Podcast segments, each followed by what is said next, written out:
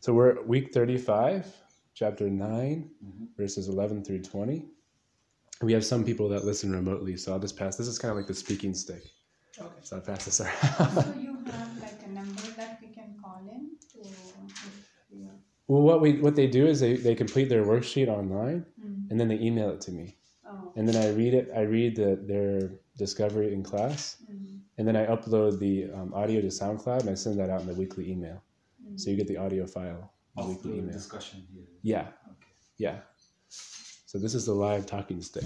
So, so I'll just briefly review what we did we started chapter nine, which is called the most confidential knowledge. And this is a very beautiful chapter. In the first verse, um, Krishna is speaking to Arjuna, and he says, "Because you are never envious of me, I shall impart to you this most confidential knowledge and realization, knowing which you shall be relieved of the miseries of material existence." And it's interesting. He said, "Those who are not because you are not envious of me," because he goes on in this chapter to describe the um, envious nature of the atheist class, and then he goes on to describe the Mahatmas or the great souls. So he starts the chapter by saying, because basically because you're a great soul, you're not envious of me. Because the dichotomy is those who are um, uh, against God are atheistic. Um, even if they say I believe in science, but it, it's a it's a deeper root. It's not just it doesn't. That's what manifests on the surface. But uh, as Krishna says in the 15th chapter, he says that I'm giving the knowledge, I'm giving the forgetfulness, and I'm giving the remembrance. So he's giving faith to the atheists to forget him. So it, it, it comes out in like this logic and, and, and science, atheistic science, that actually in the deep or rooted in the heart is this desire to not to forget God, to, to actually There's this very famous quote of uh, Heisenberg, uh, Werner Heisenberg, who says uh, in the beginning when you he's this Nobel uh, physicist, Nobel Prize winning physicist. Uh, he in he says that in your early days of scientific discovery and research, you think like you've uh, conquered uh, in God, but He's waiting for you at the very end, deep inside. yeah. yeah, yeah. Yeah, they say that um, something along those lines. I can't uh, recall the yes, I can pull up the quote. Yeah. Even the scientists, uh, the two scientists, they know that deep down there is something beyond uh, what science can comprehend. yeah there's some innate feeling that there's something greater there's some there's some hand there's some intelligence moving things and although because there's of course um, there's there's different levels spoken about there's a sensual level there's the uh, mental level the intellectual and the spiritual so if, if they're simply hovering on the mental and intellectual mundane intellectual platform but there's still something innate within them that is saying it's not quite right it doesn't quite resonate on a deeper level. Although they might not be at the point where they can go deeper to realize that. But it reminded me of what you were saying, Coach Shake, that um, some people say, I, I don't bow down to anybody. I won't bow down to anybody. But uh, I think Srila Prabhupada said, at the time of death, you have to bow down. Everybody has to bow down I at the think I time of pulled death. up the quote if I Oh, may yeah? just Yeah, go ahead. say. He said, The first gulp from the glass of. Ah, yeah, sorry. It's okay. The first gulp from the glass of natural sciences will turn you into an atheist. But at the bottom of the glass, God is waiting for you. Very good. this is from a Nobel Yeah. Prize winning physicist.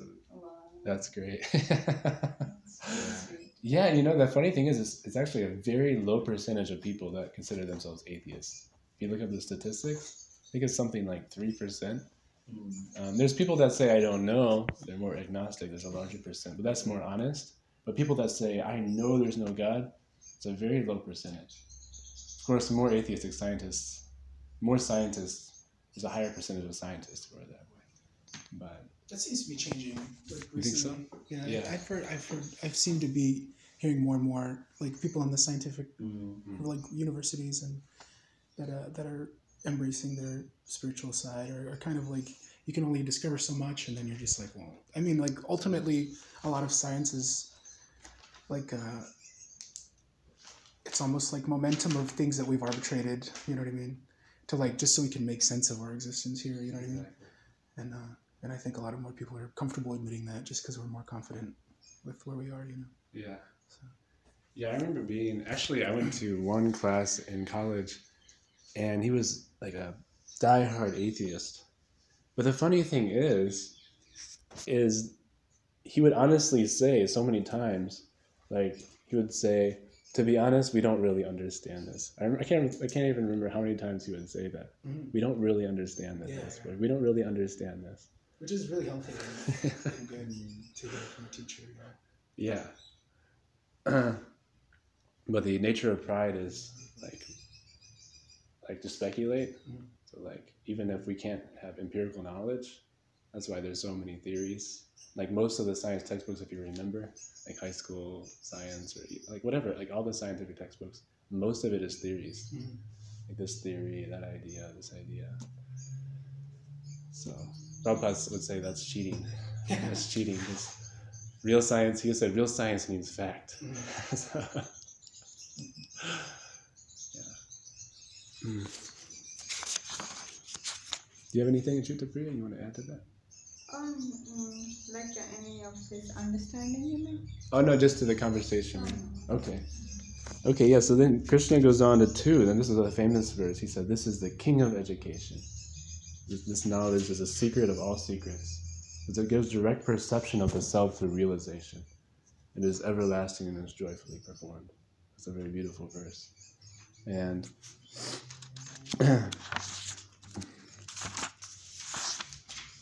text three so those who are not faithful in this devotional service cannot attain me o conqueror of enemies therefore they return to the path of birth and death in this material world in other words in order to actually attain krishna one has to become fixed on the path of devotional service um, and th- that faithfulness develops through practice and through association with saintly persons and then one becomes fixed on that path but if somebody takes to it uh, there's, there's a hope too this Krishna says if somebody takes to devotional service, they never lose what they gain. But in order to actually obtain that destination, one has to be uh, fixed and steadfast on the path to attain that ultimate goal. so then he says, By me and my unmanifested form, this entire universe is pervaded. All beings are in me, but I am not in them. Which basically, Srila Prabhupada goes on to describe, means that Krishna is all pervading by his energies but it doesn't mean that Krishna is personally, um, he's not personally engaging everywhere because he's allowing his energies to work and to facilitate the material desires of the living entities in this world. So he's there, he is there, but it's described he's aloof because he's just allowing us. Like he's seated in the heart and he's simply watching, he's observing. So he's there, but he's aloof. Does that kind of make sense? Yeah. Yeah. Are you gonna say So something? in this uh, verse, uh, Prabhu, I'm like wondering, um, even though Krishna says like in my un- unmanifested form, this entire universe is pervaded. All beings are in me, but I'm not in them. Does that mean because even though he ha- he is there in everybody as Paramatma, uh, because Paramatma is like just the chit potency and which is lower than the supreme personality of Godhead? that way can we understand that way Yeah. So um, you're right because Krishna is in his full self is Sat Chit Ananda, so he's eternity, knowledge, and bliss. And in his bliss feature, he's engaging in loving pastimes. So as Paramatma, he's the witness and permitter. So like the chit potency, and that's what we were, we were speaking of in the, the 15th chapter where he says, I am the remembrance, knowledge, and forgetfulness. So that chit potency is a knowledge potency. So he is he is engaging um, he's gauging how to cover or, or, or reveal himself to the um, conditioned soul based on their desires. So he's sitting there. So you're right, um, because the full potency isn't manifested except for through Bhagavan, and Bhagavan is the, the feature, full feature of Ananda, which means bliss, which means there's a reciprocal exchange of love, rather than um, the simply witness the controlling aspect um, and the permitter. Is that? Yeah. Yeah. yes. Okay. If I may add just a single line maybe about this. Yeah. Uh, about the point that, but I am not in them. Uh, there is this. Uh, I've heard other people say something along the lines that it is because that the uh, the jivatma in each person uh, is confusing uh, and and uh, so, and identifying with uh, the the world that uh, he, he is deluded and until then uh, he doesn't see the paramatma. So that is the in the sense in which you would take uh, all beings are in me but i am not in them. If that makes sense. I don't know. It, it, i'm not able to you're articulate it. purified, I know what you're saying. If you're purified, then still that statement won't be like um like if uh, I'm not in them, then if you're purified, then Krishna is in them because that's what it means. Then, so that statement wouldn't apply. maybe when If, you, when he says but i'm not in them there is no them separate that's just krishna everywhere basically Mm-hmm. the the moment the other person thinks there's another other other then they have actually not uh, surrendered themselves fully to krishna in some sense The separate, To the Paramatma? The illusion of separateness. Right? yeah Mm. illusion of separateness yeah Mm. Another way to look at it is, is through the process of Krishna consciousness, the acharyas say that Krishna becomes manifest in the lotus of the heart. And so, in other words, he's there, but he doesn't, he's not conscious to us because of our desire to forget him. Based on that envious nature, going back to the first verse. And so he, he's he, like so you like you were I think saying. it's the same as That's the exactly what you were saying. Yeah, yeah. It's almost like the if you love them, set them free. It's like the grace of God to Yeah. for we choose to to experience God's grace and Absolutely. or uh, it's we're not forced to. You know? Yeah. So you can be. What do, what do the Christians say? It's like in this in this world, not of it. Yeah. Something like that. Yeah, yeah, absolutely. And then as, as devotees, as we're elevating in consciousness, we see we can see it's all God's grace. He's he's by His grace we're forgetting Him. It's because his, it's yeah, it's His mercy yeah, to allow us to choose. exactly. Yeah. Um, okay, so we'll quickly go through the rest of the review. And yet everything that is created does not rest in me. Behold my mystic opulence. Although I am the maintainer of all living entities, and although I am everywhere, I am not a part of this cosmic manifestation, for myself is the very source of creation. So, in other words, Krishna is completely spiritual. And although he creates this inferior energy, it never affects him, it never contaminates him, and he never becomes that. He always remains completely spiritual. We're talking about Satchitananda, eternity, knowledge, and bliss. So we can become covered, but Krishna can never be covered. And that's one difference between the Jivatma and, and, and Krishna and Bhagavan. So he says, Understand that as the mighty wind blowing everywhere rests always in the sky, all created beings rest in me. The sky is vast. It's massive. You can't even comprehend the sky. So like that. Everything actually rests in him. So it's like paradoxical. So he's saying one thing but another. And that's the nature of God, is that it's inconceivable. Like he's everywhere, but he's not there.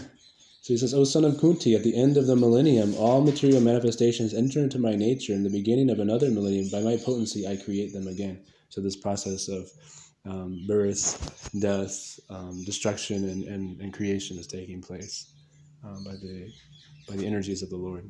So this uh, here, Prabhu, the millennium meaning um, it's a thousand years, uh, thousand uh, mm, millennium is thousand, right? Yes. So one day of Brahma is, is a thousand cycles of the four yugas.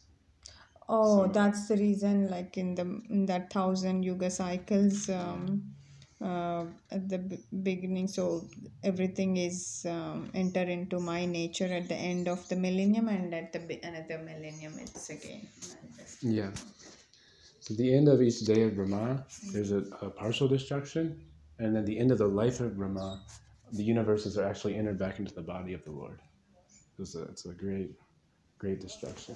So this partial destruction, during this partial destruction, then the souls are still in the stem of the lotus. um, No, that doesn't. The, actually, all the universes enter back into the body of Mahavishnu. So um, the stem the is coming. partial destruction also. No, in the partial destruction, um, the universe remains because Brahma is just is just sleeping. It's his night, so the universes remain manifest. But at the end of the life of Brahma, then the universe is actually and all the living entities go back into the body of Mahavishnu. So, but where would the souls reside during that uh, unmanifested, uh, when during the night of the Brahma?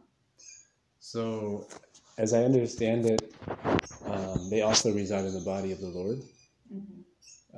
Because because because when Brahma is creating at the beginning of his day, he begins to create, and he gets the ingredients from the body of the Lord, like it's described in Bhagavatam. Because the Lord is supplying the potency to create and the ingredients, and that's another reason that scientists shouldn't be proud.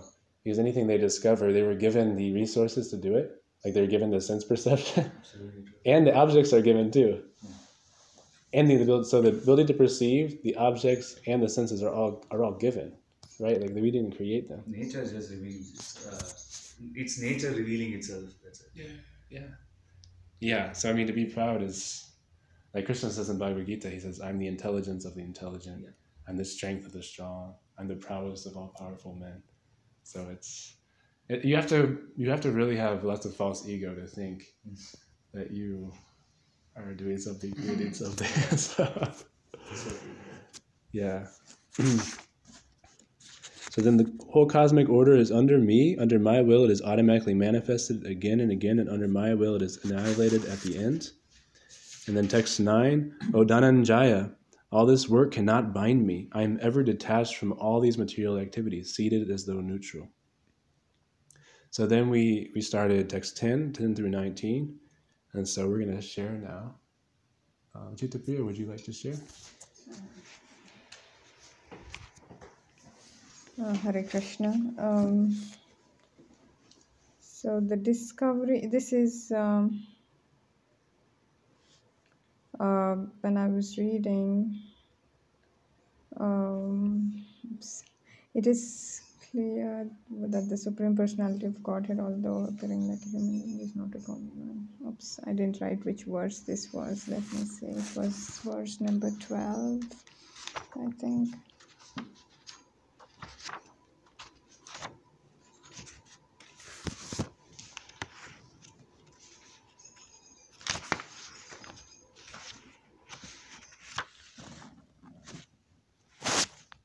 or 13.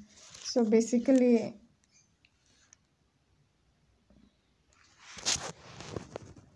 uh, it's about the Mahatma. I think it's the 13th verse or 14th. It's about the Mahatma 14th. So always chanting my glories, endeavoring with great determination, bowing down before me, these great souls perpetually worship me with devotion. Mm,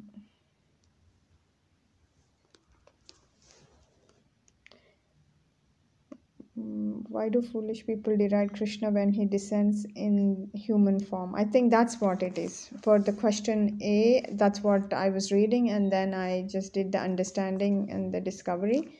Mm, so it's about uh, why do foolish people deride uh, krishna. So the foolish people consider krishna as uh, an ordinary man. So this one is uh, no i think it's uh, third, foolish people deride is the 12th i think those who are be- bewildered or attracted 13, no? 13 it 13 Those who are deluded. the great souls. Oh, son, those who are not deluded. No, that's the Mahatma. Oops, I'm so sorry. I do apologize. I think 11. Yeah. Fools deride me when I descend in the human form. They do not know my transcendental nature as the Supreme Lord, all that be. So that's what it's saying. Like, um, but why do fools deride? So basically, uh, saying the foolish consider Krishna as an ordinary human being because they do not know the confidential activities of the uh, Supreme Personality of Godhead. Um, and uh, and this is and his different energies so that's the discovery because um, he the foolish why i was just thinking why do why would foolish really deride? And and so it is clear that the supreme personality of godhead although appearing like a human being is not a common man. So that's the discovery uh, understanding.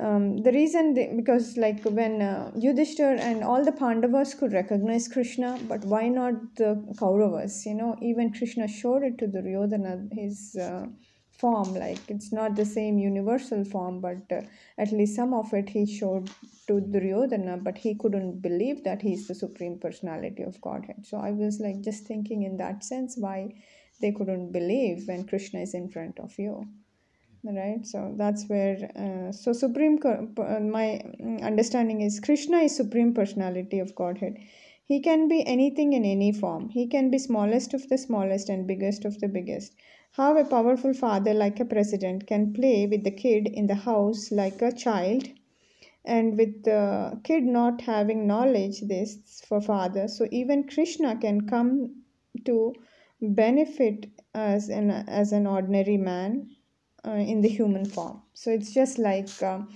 uh, the fools are like just like kids. They think like, okay, my Krishna is just a human being, like how the kid thinks my father, and he'll be playing with the dad, and he doesn't have the knowledge of even if he's a president or obviously the president is the topmost position. So they don't have that knowledge. As krishna is saying i'll give them the forgetfulness if they're not believing in him right? That's what they have. So to give us pastimes so we can relish them and be happy all the time so that's the reason krishna comes and uh, um, he comes to the mundane world because he for the devotees to relish his pastimes. So that's how is my understanding and the application. I should create deep love towards supreme personality of godhead and keep chanting as a service to him as he has given so much to me. Uh, so i relish the sweet nectar by listening to his pastimes Hare Krishna. Thank you so much. Yeah, I remember that a little bit of the pastime from Mahabharata when he shows the universe, partial universal form to Duryodhana when he goes to the court, right? Yeah. Yeah, yeah. He, he's trying to persuade them to to do the right thing. And also, I think uh, before the war, uh, uh, since Krishna is uh, related to both the parties, he offers uh, all his army to one and uh, himself.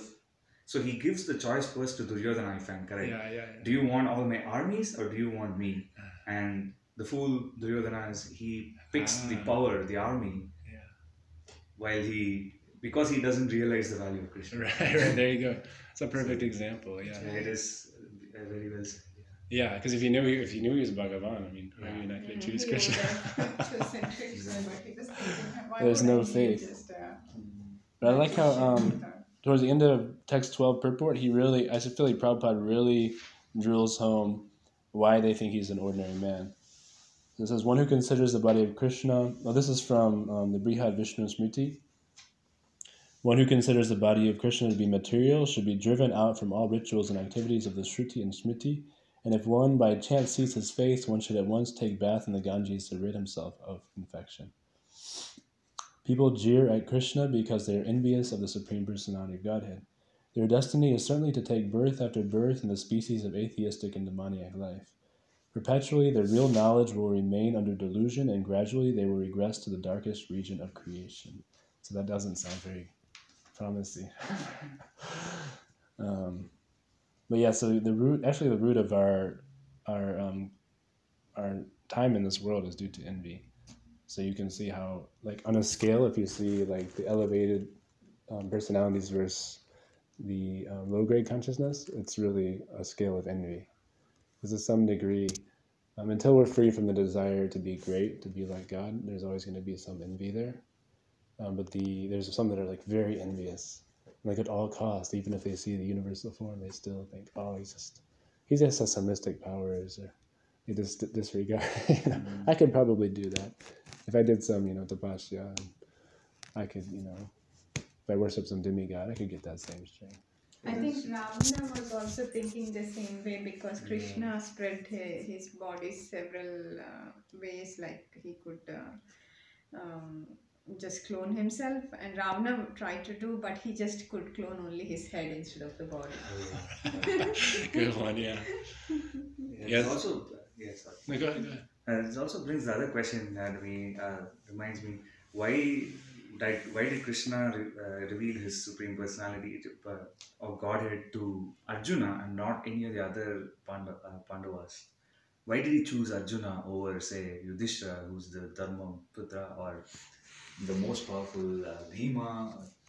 Uh, I think they s- say that it is because Arjuna is like straightforward, clear. He doesn't have this too much of a envy, envious uh, attitude. You know, he's just straightforward. He, he knows what he knows and he does what he does. That's it. He doesn't have. Uh, so I mean, I just thought. Uh, Yeah, for the sake of the Leela too, um, because these are all like great souls. Like these are all like you just do, and they're, they're all actually even uh, the Kauravas, just the being in Krishna's Leela, they're all they're actually all great souls. They're playing a particular role, but to teach us, so they're teaching us. But there's also the the Yoga Maya, where Krishna, where also they think Krishna is is an ordinary person, but in love instead of envy, and that's Yoga Maya. So like in Vrindavan, they didn't want to know Krishna was God uh, when Mother Yashoda, when they got some idea he was God, then Krishna would, would bewilder them and they'd think, oh, oh, he's just some. They would think the same thing actually. They would think, oh, he's just like some great person or, or demigod or like empowered being. So it was the same thing, but it was based out of love.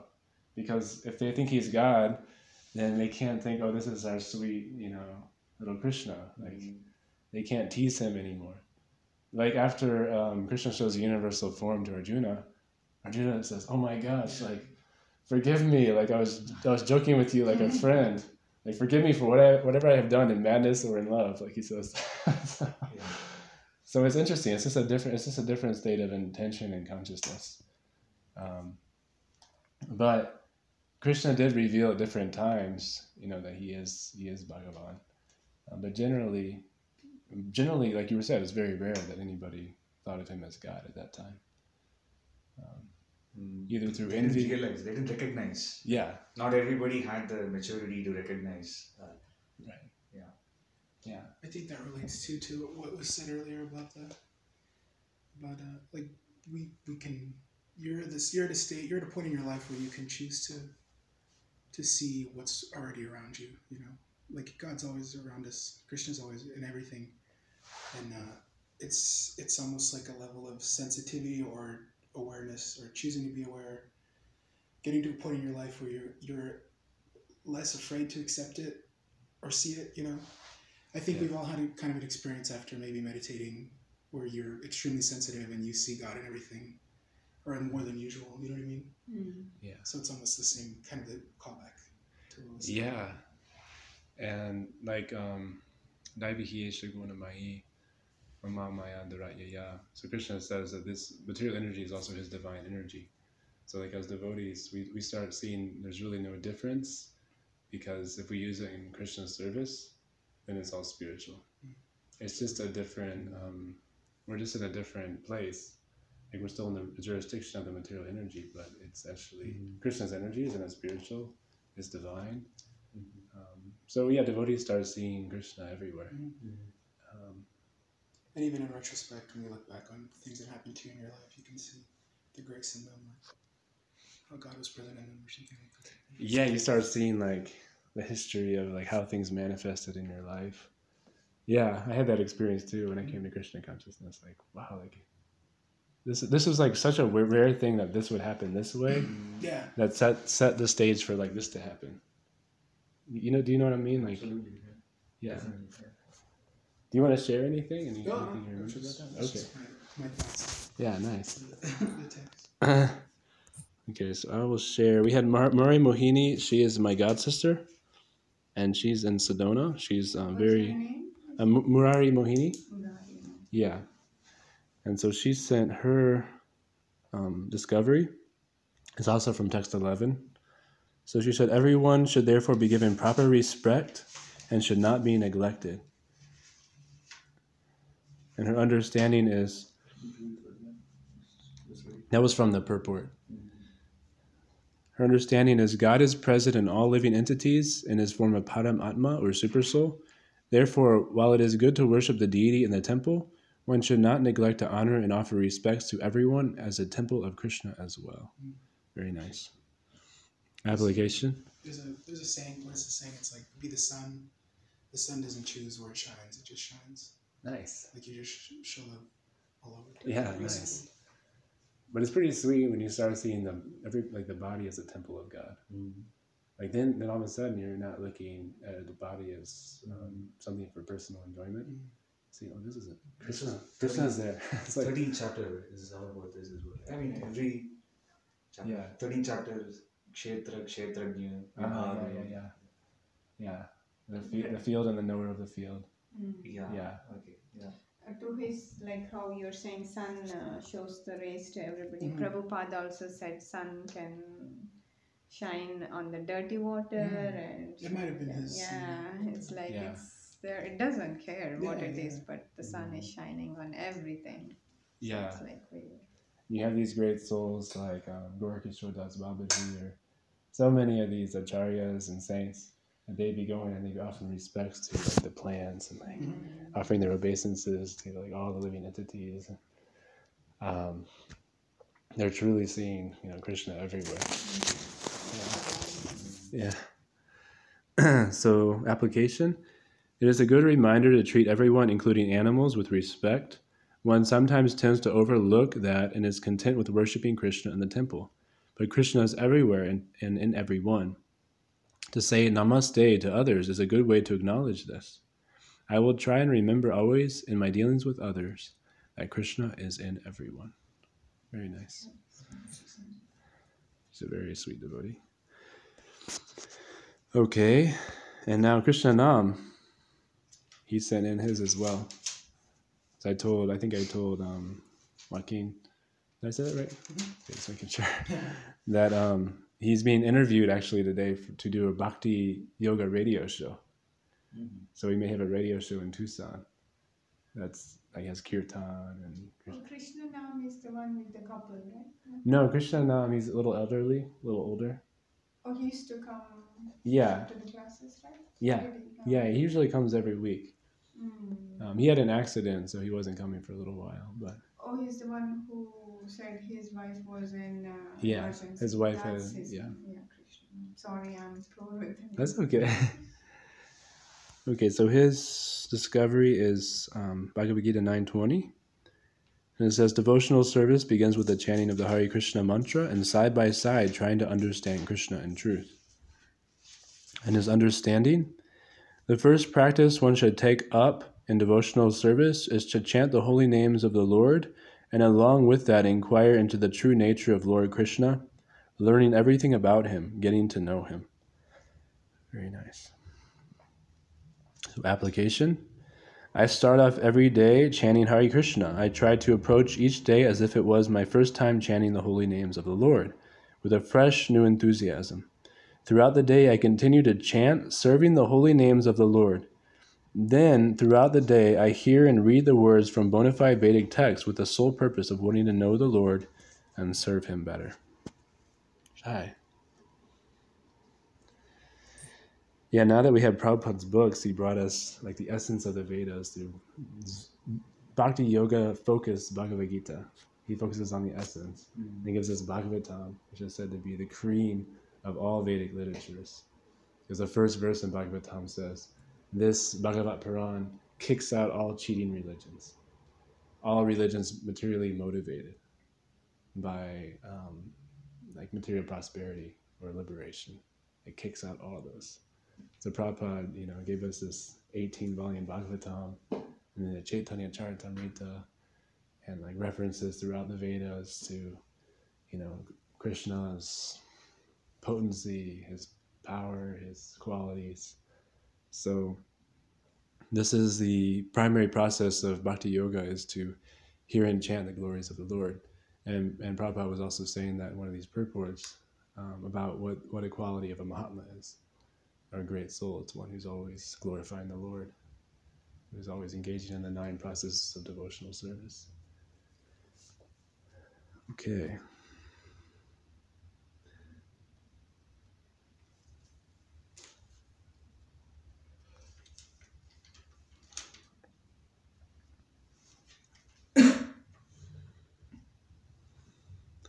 Okay, so does anybody have any quick questions or comments before we move on? Anything?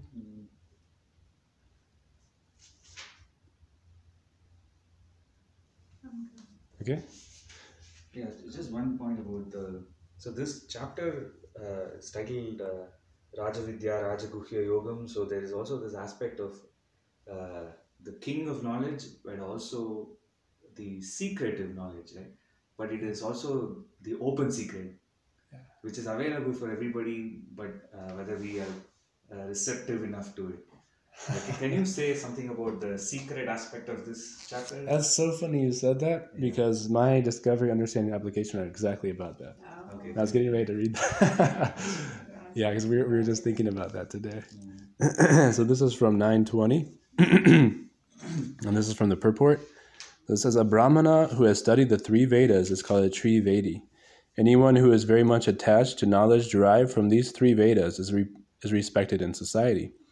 Unfortunately, there are many great scholars of the Vedas who do not know the ultimate purport of studying them. Therefore, Krishna herein declares himself to be the ultimate goal for the Trivedis. Actual Trivedis take shelter under the lotus feet of Krishna and engage in pure devotional service to satisfy the Lord. Devotional service begins with the chanting of the Hare Krishna mantra and side by side trying to understand Krishna and truth. Unfortunately, those who are simply official students of the Vedas become more interested in offering sacrifices to the different demigods like Indra and Chandra. And Krishna already said in the Bhagavad Gita, those who are less intelligent approach the demigods. And he also says those who are less intelligent approach Krishna in an impersonal way. So he's already made that clear. So, so by such endeavor, the worshippers of different demigods are certainly purified of the contamination of the lower qualities of nature and are thereby elevated to the higher planetary systems or heavenly planets known as Maharloka, Janaloka, Tapaloka, etc. Because at least they're engaging in worship of higher authorities in the universe. So that's better than rejecting um, any higher authority. It's higher, although it's not high, but there's still purification that happens due to um, this this mood of thinking oneself um, in need of, of benediction from higher authorities and approaching God's representatives, although it's for material gain. Once situated on those higher planetary systems, one can satisfy his senses hundreds of thousands of times better than on this planet. Ooh, that's dangerous. so, understanding? In verse 918, two verses back, Lord Krishna says, I am the goal, the sustainer, the master, the witness, the abode, the refuge, and the most dear friend. I am the creation and the annihilation, the basis of everything, the resting place and the eternal seed. Then later on, Bhagavad Gita 15:15, Lord Krishna says, I am seated in everyone's heart, and from me comes remembrance, knowledge, and forgetfulness. By all the Vedas I am to be known. So we're talking about the three Vedas. So then Krishna in 1515 says, By all the Vedas, again, I am the goal, basically. Knowing me is the goal. Indeed, I am the compiler of Vedanta, and I am the knower of the Vedas. We can clearly see, therefore, based on these verses and many others, in the broader context of Bhagavad Gita and Vedic knowledge, there are lower types of dharmic activities and higher ones. Depending on the consciousness of the person approaching the Vedas, certain aspects will seem more attractive. So this is the key thing is is our consciousness determines what we see. I don't know if you've ever had this experience, but if you ever bought a car, I know in college I bought a car, and all of a sudden, after I bought the car, everywhere I looked on the roads, I saw the same car that I bought. Like before, I never saw that car. And, and similarly, like if you are really into um, like technology, and you look at the news, all the news headlines of technology will jump out at you. So what becomes available to us is based on um, what we're seeking. Uh, so we see the world based on the lens we're looking through. So this kind of answer, answers your question in the sense that uh, it's open secret because it's there, but we can't see it because our vision is clouded. Like if you just read this verse 920, you say, oh, "Okay, I can become, I can become purified, and I can attain hundreds of times more sense gratification on the higher planets." That's exactly what I want. You see what I mean? but there's high. There's but that's not. That's still being being implicated in the cycle of birth. and- Yeah. And so do you, do you see like so that's why um, Prabhupada was stressed. People are so many people are attached to the karma kanda section of the Vedas that that s- tell different rituals and, and sacrifices and ways to approach the demigods for material enjoyment. So that's what they see when they see the Vedas. They see the karma kanda section. So. For those inclined strongly towards sense gratification, the Karma Kanda section of Vedas will reveal itself prominently. However, those who approach the Bhagavad Gita with an innocent heart, seeking the best thing, will clearly see that pure devotional service to Lord Krishna is the highest revelation. Such a rare and devoted soul will reap the highest reward available in existence everlasting joy and love through selfless service to Lord Krishna. So Krishna himself in Bhagavad Gita says is the rarest souls approach him for devotional service. Says out of thousands among men, one may endeavor for perfection. So one may endeavor out of thousands, one may try to attain the heavenly planets. And out of those who attain a perfection, hardly one knows me in truth. So although it's an open secret, clearly, uh, clearly it's it's it's there in the Vedas. It's very clear mm-hmm. that Krishna is the goal. You know, throughout the Vedas, Bhagavatam is, is stating that the, the supreme occupation for all humanity is that by which men can attain a loving devotional service to the transcendent Lord. Such devotional services must be unmotivated and uninterrupted to completely satisfy the self.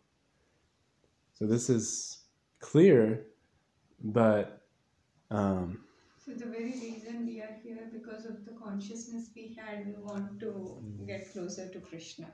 So that's what, even though a lot of people read Bhagavad Gita, they probably don't want to do service to Krishna. They want more material. Obviously, even like materially, um, there are four kinds of people Krishna says who comes to me.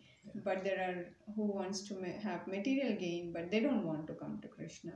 But materially distressed people or material like who wants money, all those people they still will find other ways to get those but uh, there are pure conscious people like how prabhuji was saying like you bought a car and you were seeing the same car so somehow we got attached to one devotee and then we thought this is what i want it's a matter of like it not resonating. Like Krishna, due to His grace, again, He clouds our consciousness. Like like that's a perfect way to say it, an open secret. Because it's right in front of us, but because we have no interest, it's, it's like it, it's like it passes in front of us, but we don't see it. It's like we just push it to the side.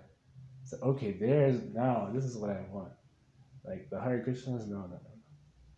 That's that's something I can't even relate to.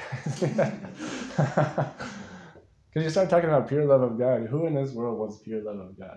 I mean, people say it, but who really wants to have a personal, close, intimate relationship with Krishna? It's very rare. It's actually very rare. Um, but we try to go with We people's seek it, attraction. right? We, we all seek it. Uh, Yeah. we try to get there slowly. Yeah, yeah. And then um, Prabhupada is giving the answer about, again, about um, the Mahatmas, is that those become Mahatmas by associating with other devotees, basically. And that's the key, is that we reflect, just like a crystal reflects everything around it. So uh, we reflect our association. So that's the key that Prabhupada gives. We start to have our social circles around devotees, and that changes everything. Because we, we attain our values through our association. Like if you're with people that are just into mundane things, that becomes part of our uh, our life, our culture. So, so the application, uh, karma kanda consciousness can easily creep in if I lose sight of the goal. Every morning during japa meditation, I must pray to stay fixed on developing pure love for God through devotional service, else I may find myself going through the motions with a divergent internal motivation. So they, uh, talked about weeds that can choke out the bhakti creeper. So you're developing bhakti, but at the same time, you're watering the weeds. And so the weeds can sometimes become prominent. So he says, like a, a, a, a good and, and active, faithful gardener, he's always conscious of the weeds. And and that's the also vision Krishna gives. Like you can see where you are. You can see when the anarthas come and you say, No, no, I don't want this. Like actually happiness comes through service to Krishna. Because something else becomes prominent. See, some other desire becomes prominent. And as a devotee, we, we, we, you know, just like a gardener, he's like, no, I gotta get, I gotta get rid of these weeds. They're choking, you know, the, the garden. They're, they're destroying my plants, my crops, you know, my livelihood. So, okay, um, so it's six o'clock. You you have to Yeah. You have to get going soon. Okay. Well, I want to I want to take you to the book room. yeah. Um, let's see. We kind of went over the first question because you, you kind of went over that. And the second one, what happens to the foolish people who de- deride Krishna's descent? Well, Krishna says right in the um, let's see the twelfth verse, those who are thus bewildered are attracted by demonic and atheistic views. In that deluded condition, their hopes for liberation, their fruitive activities, and their culture of knowledge are all defeated. So all their endeavors are defeated um, those who are so atheistic. And, and before Prabhupada was saying that they, and Krishna was saying they go into the lowest form of life, like very demonic forms of life. So, what is a description of a Mahatma? Um, Krishna says, Those who are not deluded, the great souls, are under the protection of the divine nature. They are fully engaged in devotional service because they know me as the Supreme Personality of Godhead, original and inexhaustible. And then Srila Prabhupada says the first sign of the Mahatma is that he is already situated in the divine nature. He is not under the control of the material nature. Then he says, one who surrenders unto the Supreme Personality of Godhead, Sri Krishna, at once becomes free from the control of material nature. That is the qualification. One can become free from the control of material nature as soon as he surrenders his soul to the Supreme Personality of Godhead. That is the preliminary formula. And he says, as soon as a living entity is free from the control of material nature, he is put under the guidance of the spiritual nature. The guidance of the spiritual nature is called a Daivi Prakriti, divine nature. Another definition he gives is the Mahatma does not divert his attention to anything outside Krishna. So he becomes absorbed in Krishna. Like he just basically when you fall in love, that object of love becomes everything you think about. So that's the goal. Love of God is the goal. And that's just the nature of love. Like when you love something, you, are always thinking about that. You truly love. Um, then in the verse you were also reading, um, 14, the Mahatmas are always chanting my glories, endeavoring with great determination, bowing down before me, perpetually worship me with devotion. And Prabhupada says, a Mahatma is always engaged in chanting the glories of the Supreme Lord, Krishna, the personality of Godhead. He has no other business. He is always engaged in the glorification of the Lord. In other words, he is not an impersonalist. And that's an interesting quote because when you get to know the beauty of Krishna and his outstanding qualities and features and his abode, then you can actually relish his personal nature.